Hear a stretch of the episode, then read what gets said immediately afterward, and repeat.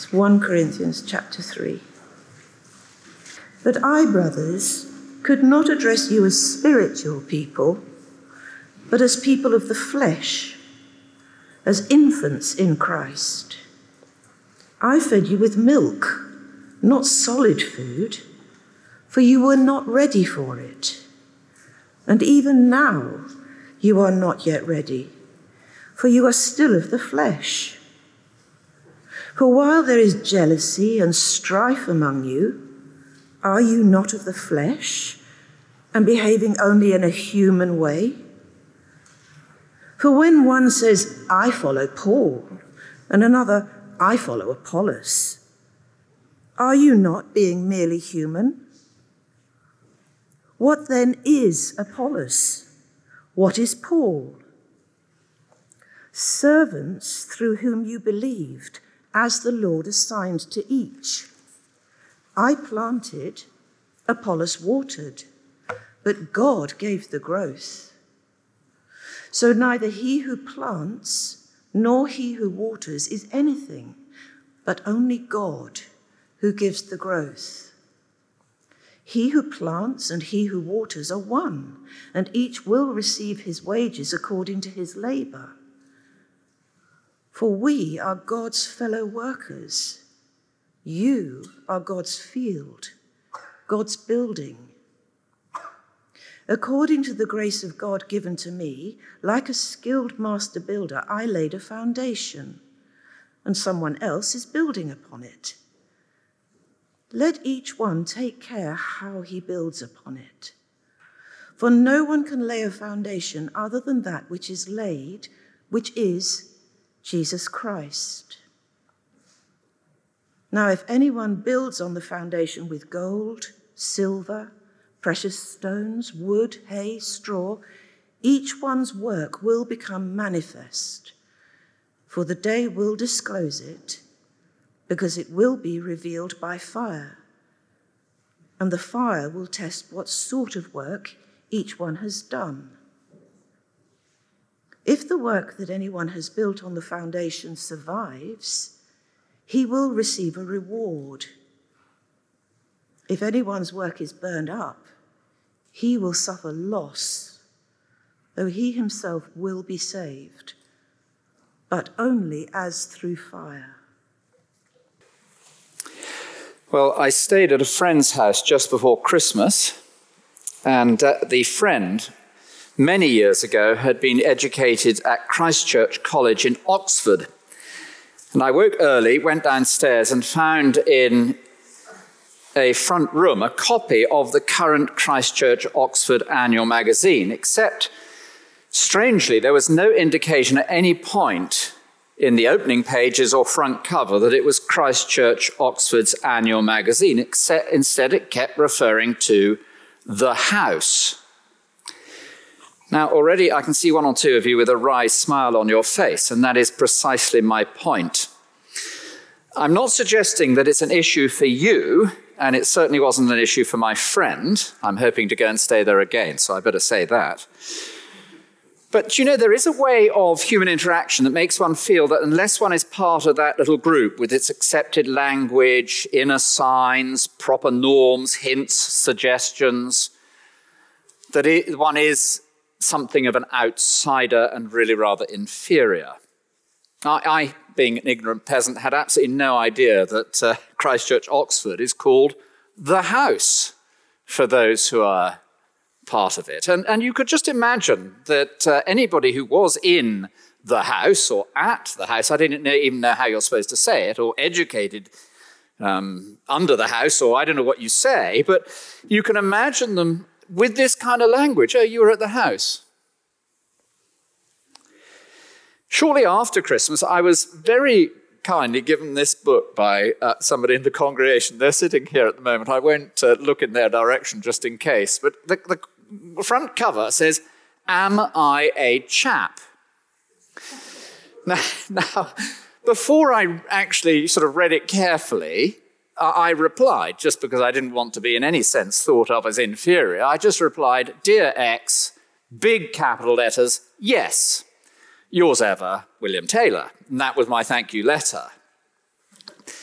But you know, apparently it's the way you dress, the way you talk, the way you put butter on your bread. I mean, there are any number of things that will tell you whether you're a chap or not. I've always thought that's just a tiny group of people who are kind of past masters of that sort of thing. But the more you observe humanity, the more you realize it's absolutely everywhere. You know, amongst the Extinction Rebellion protesters, you know, there's a hierarchy. Were you at such and such a rally?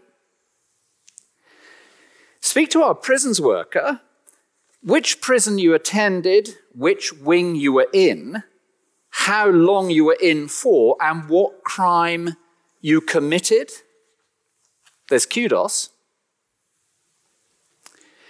So, criminal pride, academic snobbery, social one upmanship, sporting elitism. And then, then there is that equally grotesque, inverted manifestation of the same thing. Have you noticed the virtue signaling of some? Do you know, I came from such a deprived background. It's a kind of caricature of Peter Cook and Dudley Moore. We once had a church workers on rough inner city urban estates conference here. And at the conference, the workers from the different estates were kind of almost vying for position. My estate's worse than yours, sort of stuff. And just in case you're thinking, oh, this is only the English, and we are very, very good at the inner ring sort of stuff.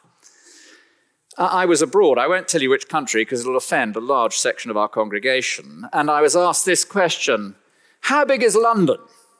Oh, about seven million. Ah, second tier city. And then somebody else at the table responded, small second tier city. now, this morning, no room for pompous pride in the church. No spiritual snobbery here. Please.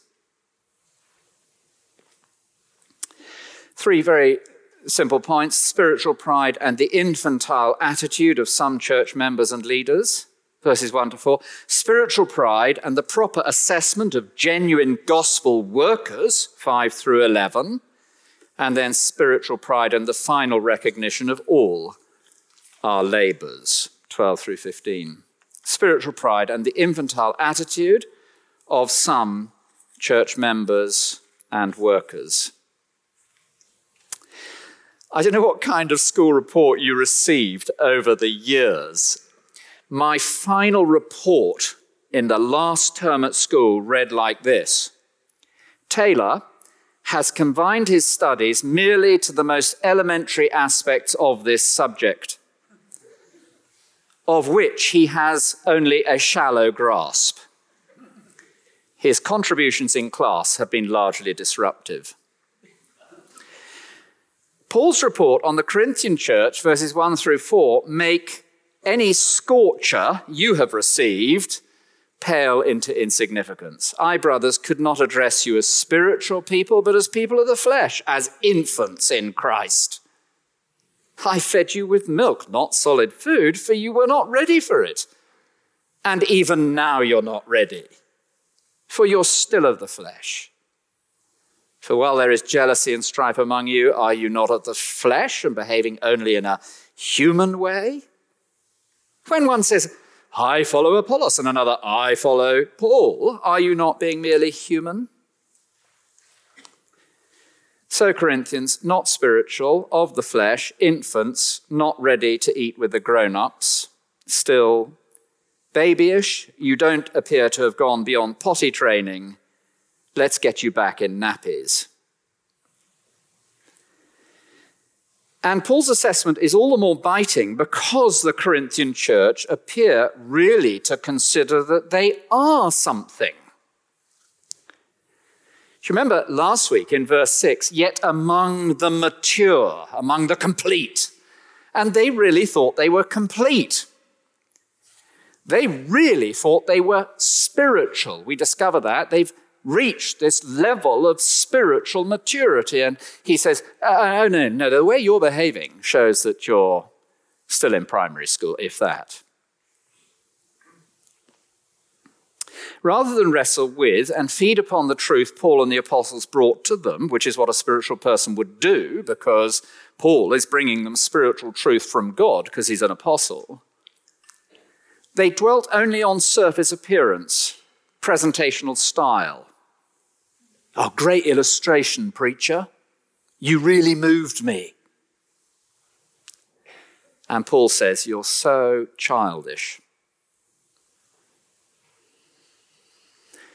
And when he says, I fed you with milk, he doesn't mean that there was one set of truth for the new Christians and a deeper set of different truths for the mature. No, it's the same truth. He just, if you like, pitched it at the right level. I fed you with milk, and even now you're not ready for anything more. So I popped down to uh, the supermarket. Here is a tube of organic Caribbean style chicken with sweet potato and whole grain rice. It looks absolutely disgusting. But can you imagine sitting down at lunch with the family and mum saying to you, Oh, oh, for you, everybody else, roast potatoes, roast beef, and but but but but for you, um, organic, simply prune Sainsbury's Little One or Ella's Kitchen for you, da da da da. You Corinthians, you think you're so grown up? You really should be eating Ella's kitchen. Well, what's the problem? It seems that some church members and leaders have attached themselves to favorite preachers and become so enamored with their favorite preacher's style and ministry that they judge themselves to be better than others because they follow this, that particular individual who they've judged to be a spiritual superstar on the basis of that individual's qualification and style. This partisan attachment to particular celebrity speakers is leading to a party spirit in the church. And the word envy, jealousy, strife, division, shows that they are rivals one with another, they're divided one from another, they stand apart one from another, they puff themselves up one against another, they won't work together. This is the second time of five that Paul mentions himself alongside Apollos. We need to be clear that there are absolutely no theological differences between Paul and Apollos. We do know that Paul Apollos was a brilliant orator. He appeared to have a silver tongue. And he's described in the Acts of the Apostles as a Jew, a native of Alexandria. Alexandria in Egypt was the Harvard of its day. He's described as an eloquent man, competent in the scriptures. And so they seem to be puffing themselves up because they're part of Apollos' inner circle or, or, or, or Paul's inner circle or whatever, and playing, if you like, spiritual top trumps based on their connection to particular church or church worker. I suspect that is magnified by the fact that Paul had come to Corinth to start the church and therefore quite wisely had tailored what he taught them to the level they were at. And Apollos had come in a little bit later and given the same material but in more meaty form. And because Apollos was a skilled speaker, of course, in Corinth, there, at the heart of Greek culture, that oratory was highly prized. The problem was entirely with them, not Paul and Apollos. It was pride, divisive party spirit. It was very serious because it was a mark of infantile childishness Now, once one begins to see it like that, it's possible to see it depressingly everywhere because we're so human.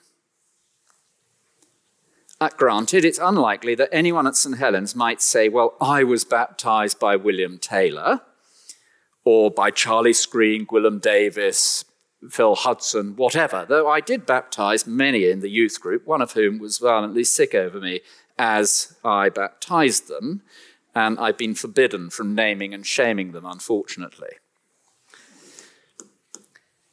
But we do find this kind of personal advancement through preferential attachment. I go to such and such a church. I, I, download sermons from such and such a website. I've attended such and such a seminary. I went to such and such a camp. As if going to work with teenagers can make you superior to somebody else. And of course, with the advent of the internet and the proliferation of churches in London, size of church, personality of preacher, age profile of congregation, style of music, ethnic diversity of congregation can all be used. And Paul says of such absurd posturing that it's unspiritual, it's infantile, it's of the flesh, it's teletubby talk, it's human. And it's all the more pathetic because those promoting such party spirit are claiming to be spiritual. That's what's so extraordinary, isn't it? The claim to be spiritual on the basis of something profoundly fleshly, human, and infantile.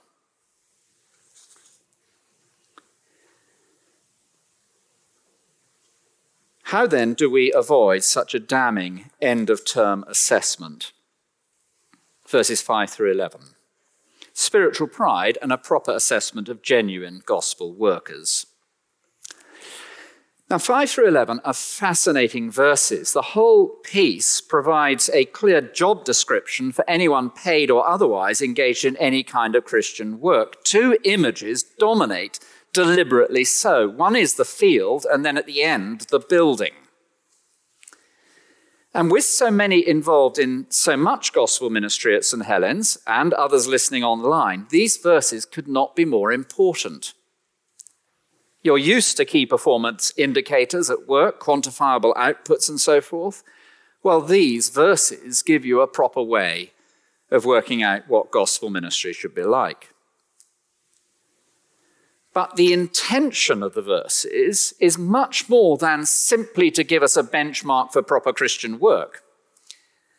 The intention is to address Corinth in its immature assessment of itself.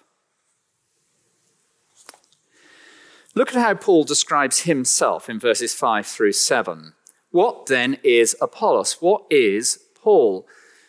Servants through whom you believed, as the Lord assigned to each. I planted, Apollos watered, but God gave the growth. So neither he who plants nor he who waters is anything, but only God who gives the growth.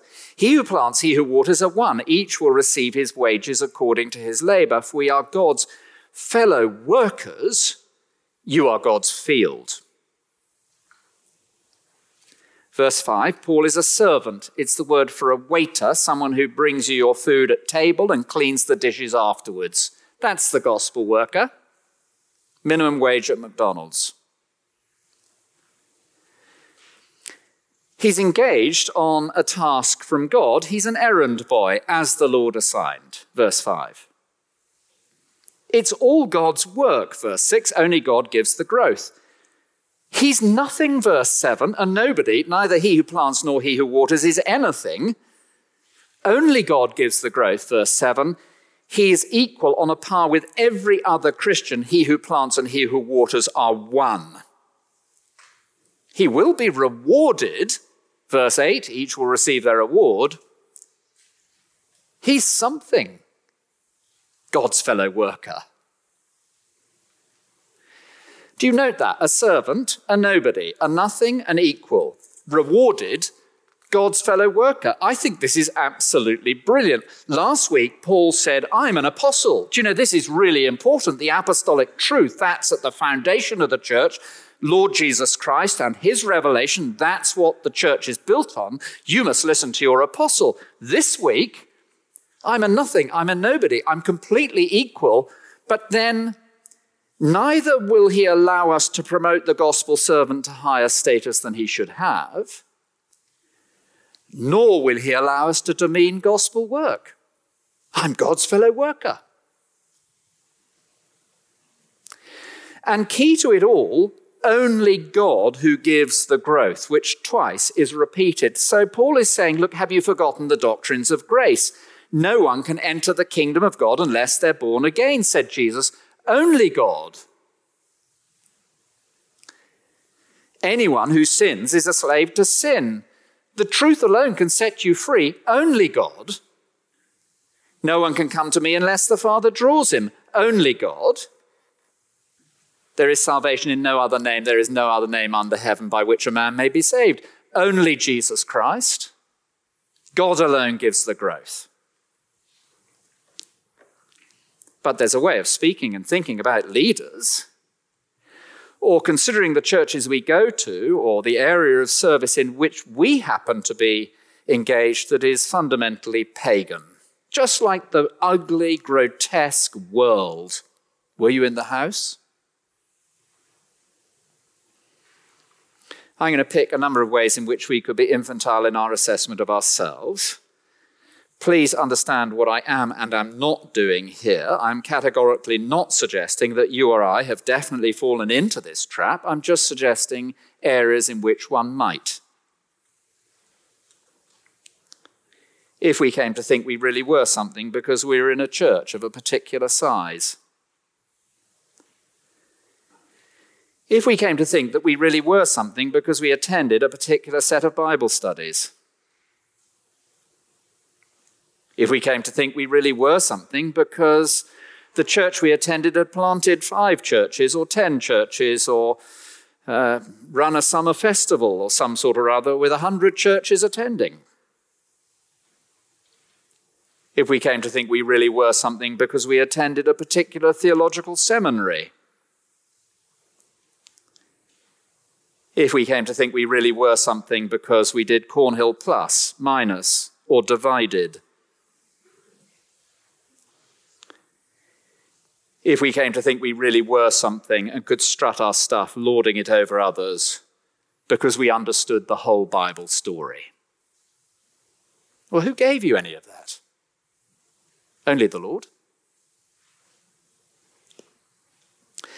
A silly story. It, I arrived to work here in May 1995.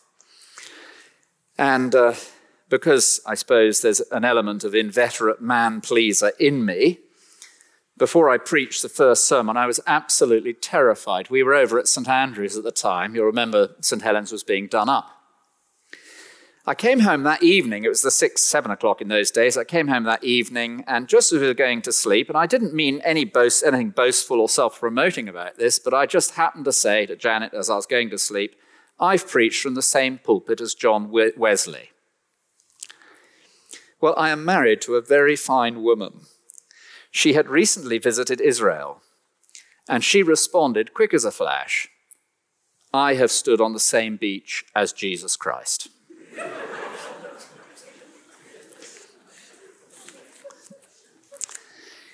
now, don't you love the way that Paul has so finely balanced 5 through 9? Notice how he chooses precisely the right illustration. He's talking about the growth and that it's only given by God he uses the illustration of the field and the planter, and he tells us he's just a manual worker, which to a Greek audience would have been very hard on the ear. They were just as snobbish about work as you are. No, it's God who gives the growth. You can't be born again without God. You can't be set free from sin without God. You can't be declared right with God without God. You can't be sustained for one single second of your Christian life without God. You can't resist temptation without God. The very works that we do are willed and worked by God according to his purposes. And so to boast and puff oneself up and seek to build one's status over against another Christian is just anathema. I've had a very depressing January and February because I've been listening to the podcast of the rise and fall of Mars Hill. And you may have been familiar with that ministry, really based around one man. And again and again and again, encouraged by him, I think, it seems that they began to think they really were something.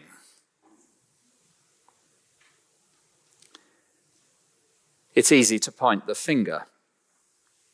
The children's work in which I was involved over 30 years ago now has recently been the subject of investigation as a result of historic abuse by two particular individuals.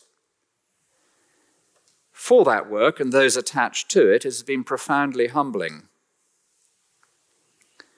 I think it is fair to say that some from those works have in the past given the impression that they really were something as a result of their connection to that particular work. Well, what were all those who worked in that work, according to Paul?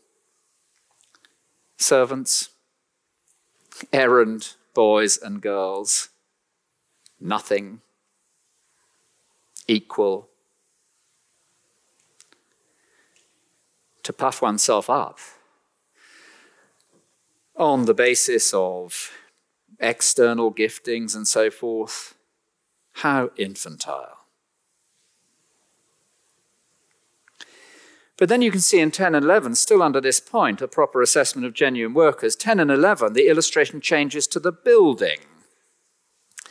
You see, you might imagine from verses 5 through 9 that the worker is irrelevant or that the work he does, it doesn't really matter what he does. Oh, no, not at all. God uses means. And in verses 10 and 11, the picture changes from the field to the building, and Paul's language is very carefully chosen here. He describes himself as a wise master architect. And to the Corinthians, where wisdom mattered so much, Paul says, No, I was the wise, skilled master architect. Verse 10. According to the grace given to me, like a wise master architect, I laid a foundation and someone else is building upon it. Let each one take care how he builds upon it, for no one can lay a foundation other than that which is laid, which is Jesus Christ. Now, the Corinthians would have been able to testify to that, wouldn't they? Yeah, Paul came, he taught us Jesus, he built on that foundation. Yes, Apollos came, he taught us Jesus, he built on that foundation. There is only one foundation, if you like. Forget the human wisdom, the oratorical skill. The only thing that we can boast in with any degree of authenticity is what is founded on Jesus. And so the Corinthian church was not founded on Paul's personality or on his management skills or on his charm or on his charisma. Quite the opposite. When I came to you, brothers, I did not come proclaiming to you the testimony of God with lofty speech or wisdom. I decided to know nothing among you except Jesus Christ and Him crucified. Oh, yeah, Paul could teach the most meaty doctrine. He wrote Ephesians. But he came and gave them milk and he taught them Jesus, and Apollos then came through and he taught them Jesus because the only foundation that counts is the foundation of Jesus. And so, anyone engaged in gospel work, which is every single person here who is Christian, the moment you become a Christian, you become a minister. Every one of us, menial laborer, errand boys and girls, in God's field, nobody's precisely equal fellow workers with God. And we are to build on the foundation, it's God's work. Anything in it only stands as it's built on Jesus, nothing else will last. Every brick is only there as a living stone if it's connected to Jesus, ponder as we pray for our group members, prepare our Bible studies, read one to one with our unbelieving friends. Jesus, Jesus, Jesus. We must take care how we build. There was a church worker called Mark Ruston. He was an extraordinarily humble man. And he worked in the church where he served for over 30 years.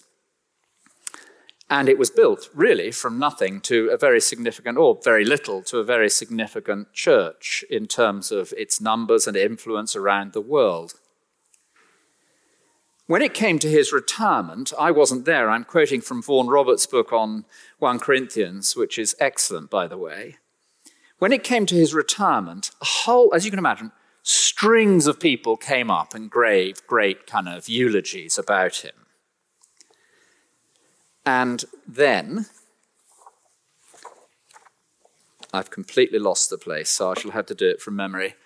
And then he got up to speak, and he said, When you borrow a donkey, you feed it some straw, and then you give it back to the master. I thank you for the straw that you've given me, and he pointed to the television that he'd been loaned. You don't thank the donkey, you thank the master. And then he sat down, and that was it. Now, you may feel that was slightly ungrateful for the response he'd been given, but that was the attitude of Mark Ruston. Just a donkey. And that brings us to the final point, verses 12 through 13. Now, if anyone builds on the foundation with gold, silver, precious stones, wood, hay, straw, each one's work will be made manifest. The day will disclose it. It will be revealed by fire, and the fire will test what sort of work each one has done. If the work that anyone has built on the foundation survives, he will receive a reward. If anyone's work is burned up, he will suffer loss, though he himself will be saved, but only as through fire. So there is a day and wood and hay and stubble are the stuff of ordinary earthly houses of the day wood for doorposts, dried grass mixed with mud for walls, and straw as thatch. But gold, silver, and precious stones were the stuff of God's temple. And so the play will end, the clock will stop, the curtain will fall, you will be asked to stop writing and to put your pen down, and the fire will come. The day of judgment. and you may seek earthly powers and fame. The world may be impressed by your great name. Soon the glories of life will be past, and only what's done for Jesus will last. And you may build great cathedrals, large or small. You may build skyscrapers, grand and tall. You may conquer all the failures of the past, but only what's done for Jesus will last. And so the world will boast in all sorts of absurd trivia. I got a PhD.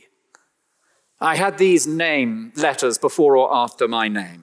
I built such and such. I was somebody else. I was, re- and I'm attached to that person. You know, I was at the house. You know, I'm a chap. The world will boast in this sort of trivial nonsense.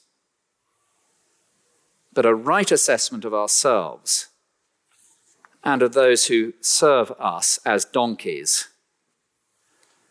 We'll ask the question are they building on the solid foundation? Because if they're not, it will be burned up. Let me lead us in prayer.